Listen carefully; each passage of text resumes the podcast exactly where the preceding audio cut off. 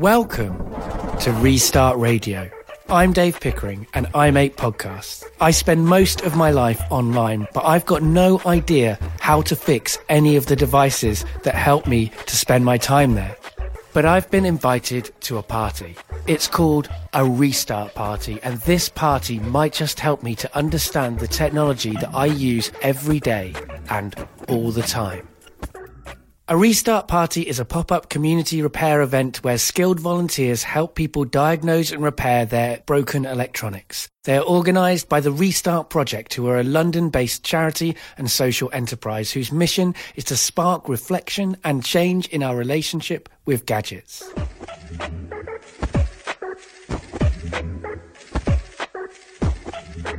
So let's go now to a restart party. The restart party that we've gone to today isn't in the UK. The audio that you can hear behind me was taken from a video recorded in a high school. That's secondary school for UK listeners. Oh my god. God grave destroyed. The whole phone. That's fine. Okay. And in that video, two students are opening up Screws. Really crazy. And looking inside these screws and springs, he's not even in. a smartphone for the first time.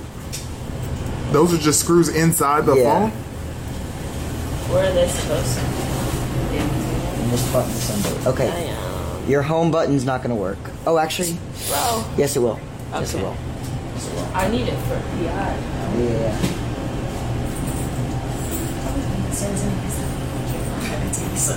Yeah. Today's episode is about how a group of students and teachers decided to integrate the restart ethos into their school and into their community and how they went about achieving that. To set the story up for us, here's Janet from the Restart Project. So we met Jeannie, a teacher from the Fieldston School in New York, at Mozilla Festival, which is a yearly technology festival here in London. And we did a workshop. I believe it was disassembling routers, so just taking a home router and taking it apart. A lot of other curious people turned up, and that was something quite different at that technology festival. And she showed an immediate interest, and we've been in touch ever since. And she basically took our ethos and some of our philosophy and um, combined it with work she was already doing. And the story is absolutely compelling and exciting.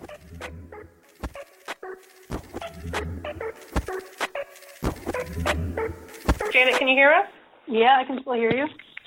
Because they're over in New York, Janet had to connect with the school using an online link up. The sound at their end mostly recorded okay, but there are a few ghosts in the machine that will creep into the audio from time to time.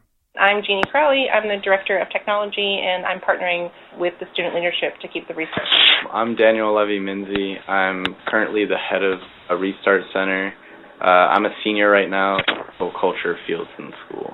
So the whole idea originally started when we met serendipitously with the Restart Project volunteers in London, Mozfest, and there was this group of repairers there, which is really physical and a little different than a lot of other things that are happening at the conference. And it was a while ago that just seeing people really engaged in repair sat with me for a few years, but I wasn't really in a place in past organizations to really do much about it. And then I started at Fieldston School two years ago and saw that they were really committed to sustainability and the kids were really interested in kind of learning more about the, the sustainable side of repair and really thought that there might be some interest in starting a funky little project of a student repair tutoring center, which Daniel might be able to tell you we've had genius bars and things like that. What were those? I mean, those were, I would say, like the reason those ended up not working so well is because they were not interactive.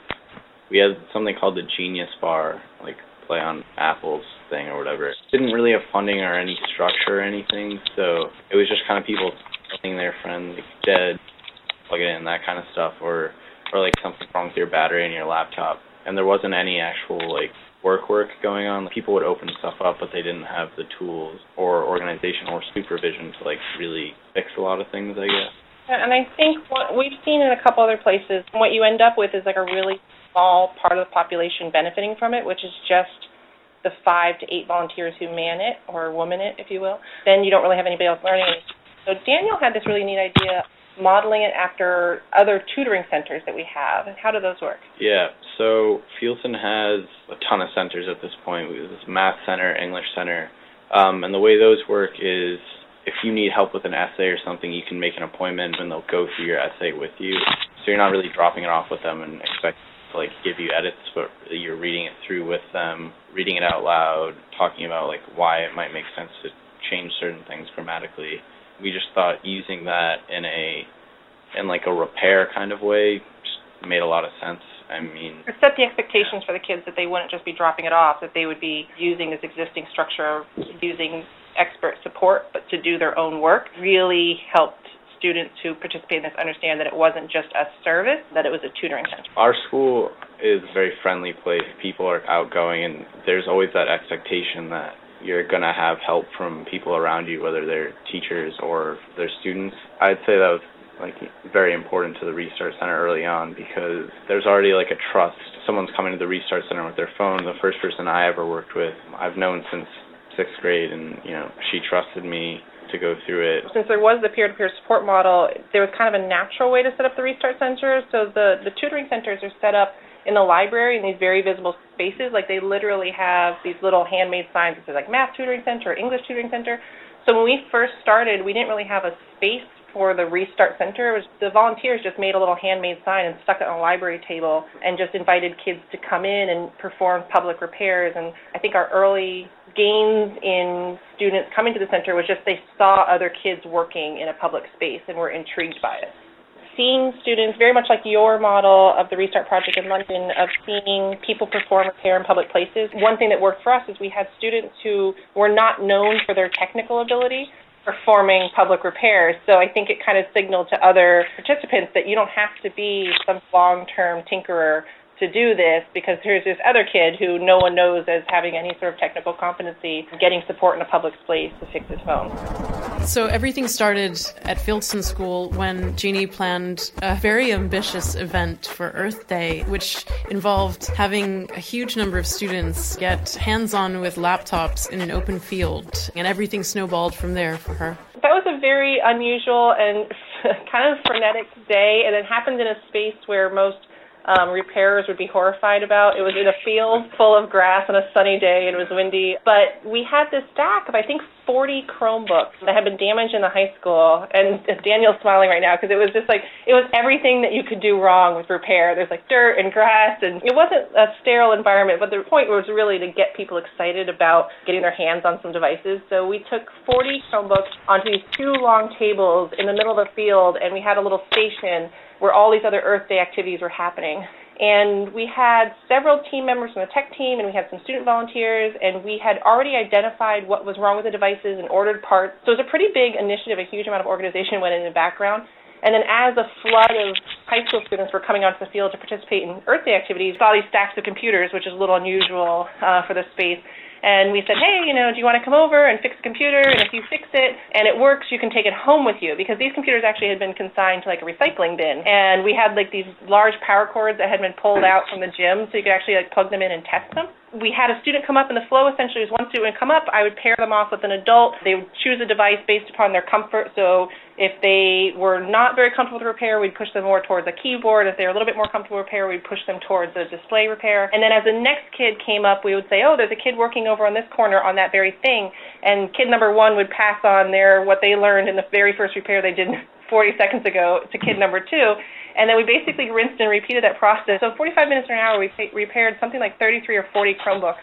And that was, I think, what really started a lot of the excitement about the repair. So it, it was really a very happenstance, tightly organized but not very widely communicated thing. And so it's kind of lovely. These kids like wandered out into the field, and there was these Chromebooks refixed that they could just take home with them if they were successful in their endeavors. For our tech department, it was really just kind of a stake in the ground to say that we were excited about repair and sustainability, and we wanted the kids to be really involved in the process. And we didn't really have a firm idea of what to do with that excitement after that until I met Daniel, and Daniel's like, well, why don't we make this into a regular thing? And so some of the kids who participated in that first round um, ended up being our volunteers in the actual formal Restart Center. Last year, my biggest job was to just find people to get it started. Originally, it was just me and Jeannie talking about starting up a Restart Center, but we didn't really have anyone outside of us two. so I spent a lot of time last year like convincing my friends, you know, regardless of, of how tech savvy they were to, to get on board. And then also we spent a lot of time last year working out how to make it all run smoothly. When Daniel first joined us, he was we have like the student government, student cabinet position, and he was the secretary of technology, which is a position that you know often makes more contained kind of recommendations, like how do we fix the printing, how do we make it easier for kids to reset passwords. So this was the first year that we had someone Uh, who was a representative from student government create something that was long lasting in this way. And so even after Daniel leaves and after he left his position of Secretary of Technology, he remained the head of the Restart Center and, and is now training a mentor to take over for after he leaves. This is something that will be here a long time after he's gone on to college. I think one of the most remarkable things about the work in Fieldston School is essentially that they've turned their IT technician, their IT section, into a peer to peer repair workshop, almost like a social enterprise that, that works in a way. It's a service that serves students and teachers, and uh, it's fascinating to hear how it works.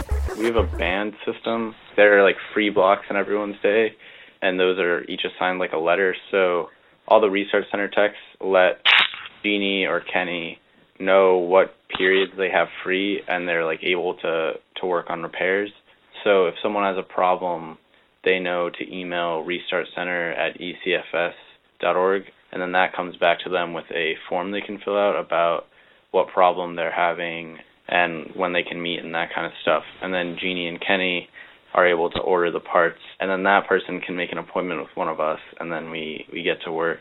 And generally, we meet either in the tech office of our school, which is in like a pretty crowded corridor, and there's big glass windows, so lots of people are are looking in and seeing what we're up to, and we explain either what we're doing or what they should be doing, depending on like how complicated it is.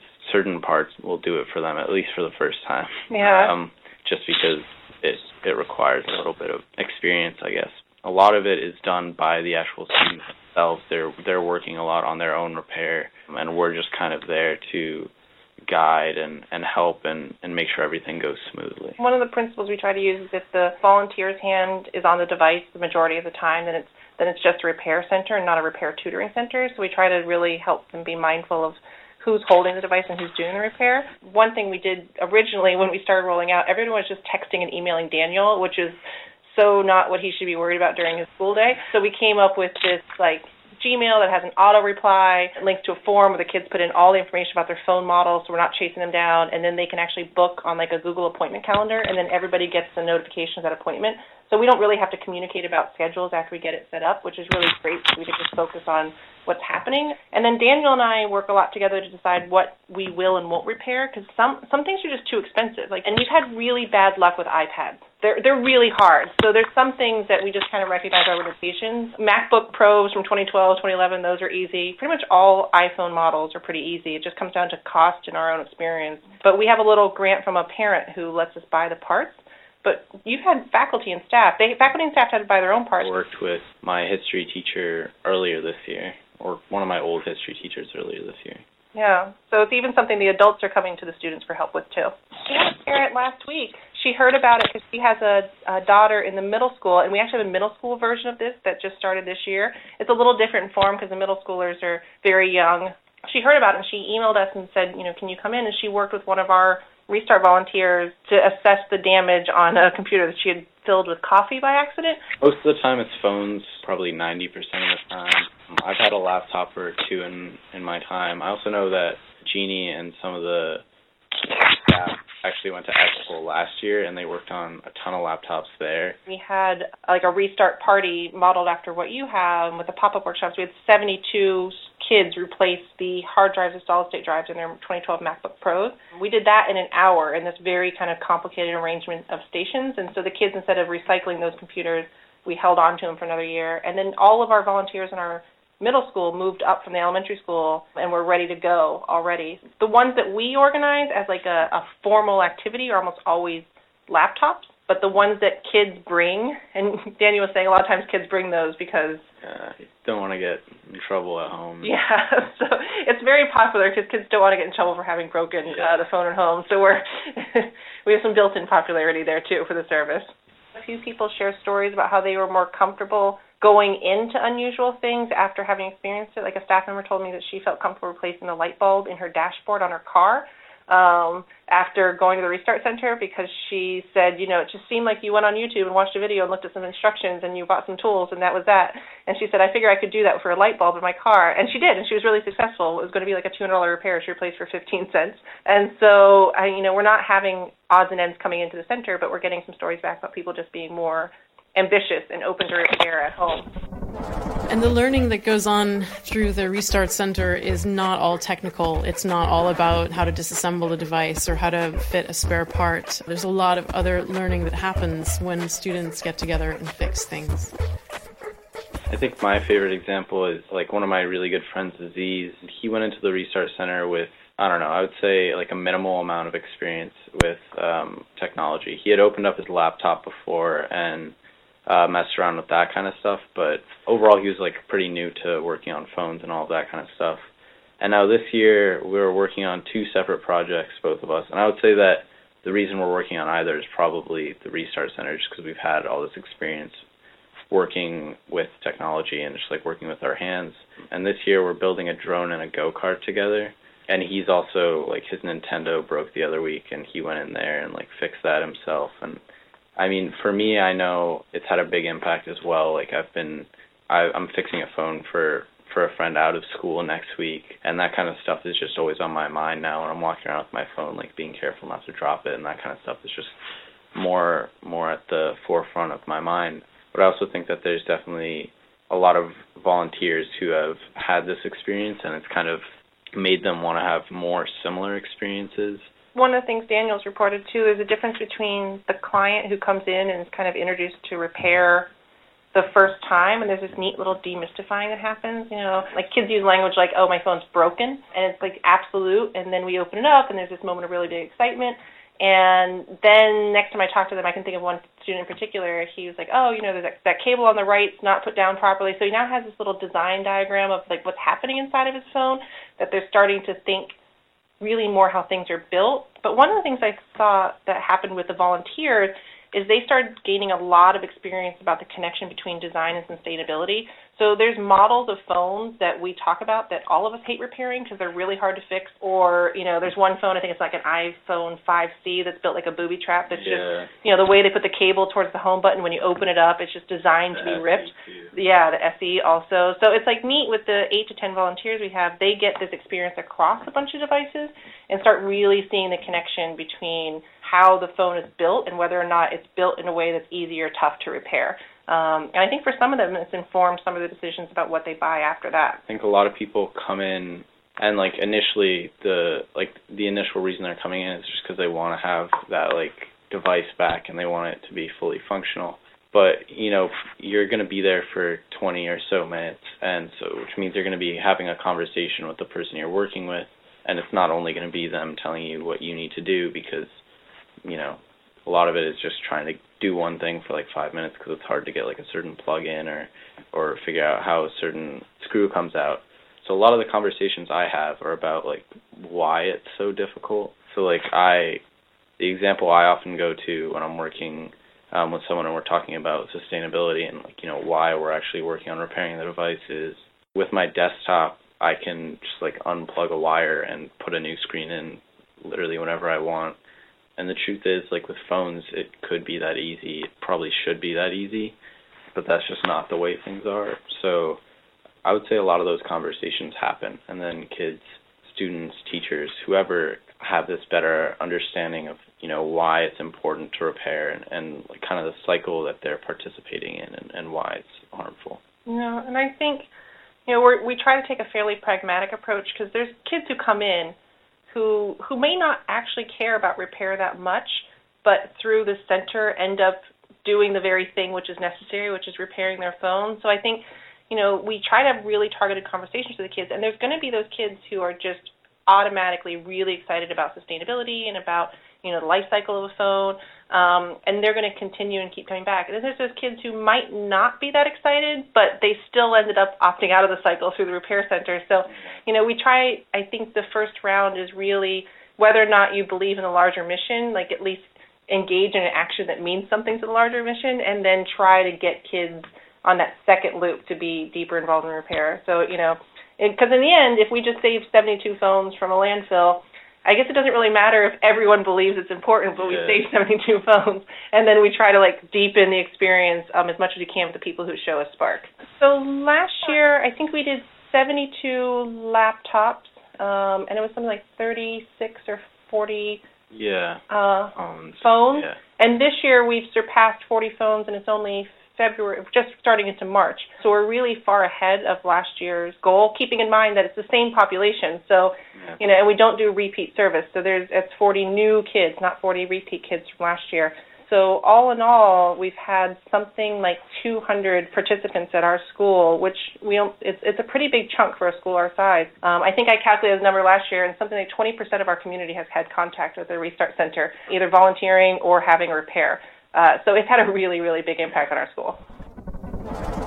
The Fieldston School's experience makes it seem like everything was so simple, and we asked them to break it down a little bit and share their experience and their tips for other schools. from an adult perspective, we've documented everything and you know can happily share it. And I think really get a, a cast as wide as net as possible for your volunteers because we know uh, representation matters. So you know, my first repair with a new student who's now one of our volunteers, our other volunteers weren't available, and so she sat down and she goes, "Oh, you know, I didn't know women did this, and what do you do?" And so you know, having her do that repair with me invited her more into the process of signing up to be a volunteer, and then eventually Adia is going to be um, our student leader next year. So I think when getting that net of students, make sure that it's not just kind of your typical kids who are really, really interested in repair, but getting kids who will widen the net for other kids who will be interested in repair. From my point of view, I guess if any uh, anyone like who's any students who would be thinking about getting involved in this um, is to just kind of go for it. I mean, the truth is, it's been it's been like a really great experience. I'm gonna remember it forever, pretty much, and it's not like overbearing. It doesn't control a big part of anyone's lives, really, and it's just something really interesting to do, and it also really changes the way that you perceive the world around you. Everything is engulfed in technology these days, and so just having this experience really changes, I guess, my outlook. And And we asked Daniel about what his next steps were, given that he was in his last year of secondary school. And he has the advantage in the US system of not having had to precisely focus and choose exactly what he's going to study at university. Yeah, um, I'm in the process right now. I'm I've been accepted to one school, but I'm still waiting to hear from some others. And to be honest, I don't really know like what I'm gonna do. Uh, I'll always probably be like tinkering with things and um, you know like working go kart esque projects with my friends and stuff. Um, but I don't know like what I'll be majoring in or, or any of that stuff yet. I've got to figure that out still. Yeah, so it's it's taken off in a way that's been really great. Um, we have this middle school center, which is sixth graders. We have eight of them. Um, we've been we have a very different curriculum for them because they have a very different flow than our high school students. Um, but they've just reached the point that they're capable of doing repairs for high school students. So we've added them to our high school schedule. So it's kind of it's going to be this neat little social mixing where high schoolers are going to be having middle schoolers train them how to fix their phones. And then we are doing another um, restart party in the elementary school at the end of the year to get those kids excited moving up. Um, and there's a couple other local schools like Browning and St. Anne's, some independent schools, um, who have launched their own version of the Restart Center. We're trying to use the same word at like calling it a restart center at all the different schools so that way kids feel part of something bigger than um, a particular repair movement within their school. Um, so I think that's been a really big part of what we're trying to do this year and next year is get more schools on board and share as much as our, our process as possible because that that was the least fun part of everything was working out the kinks um, and we're trying to help other people skip all of that and get just straight to the repairing.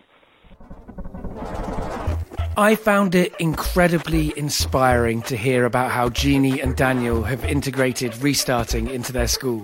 If we're going to change our relationship with technology and find ways of making it more sustainable, it seems to me that one of the best places to start is in schools. One of the reasons that I'm nervous about fixing things is that it's all so alien to me.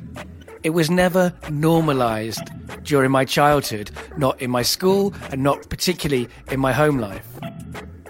I wasn't even taught how to change a fuse in a plug. And it's embarrassing to admit, but in my 20s, I had to get my dad to come round to my house to help me to do that. That was the first time I'd ever had to navigate such a simple and basic piece of technological maintenance.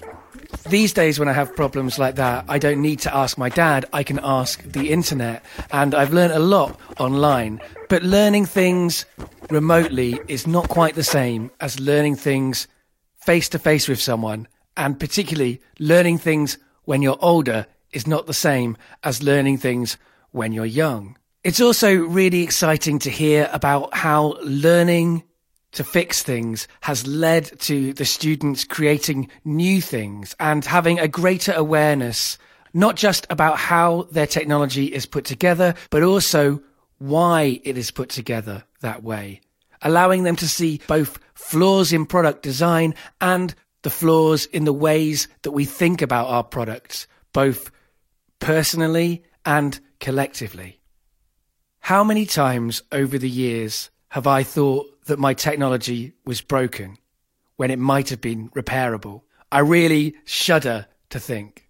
These past few years working with the Restart project have changed how I think about technology, and I rarely think of my stuff as broken anymore. Listening to Daniel, I wonder what might have happened if that understanding had been there from the start. If I'd learned a different way of thinking about technology to begin with, and wasn't hampered with having to relearn and reframe my understanding in my 30s. It's really amazing what they're doing in that school in New York. And I hope that things like that happen in schools not just in America, but also in the UK. I know that Janet and Ugo and everybody at the Restart Project have been reaching out to schools. So hopefully we will see that increase and hopefully the work that Jeannie and Daniel and the other staff and students in their school have done will serve as a kind of beacon to light our way and to encourage other schools, other educational establishments. As Jeannie said at the end, they've done the hard stuff. And hopefully that means that those of us following along behind will be able to get to where they are even quicker.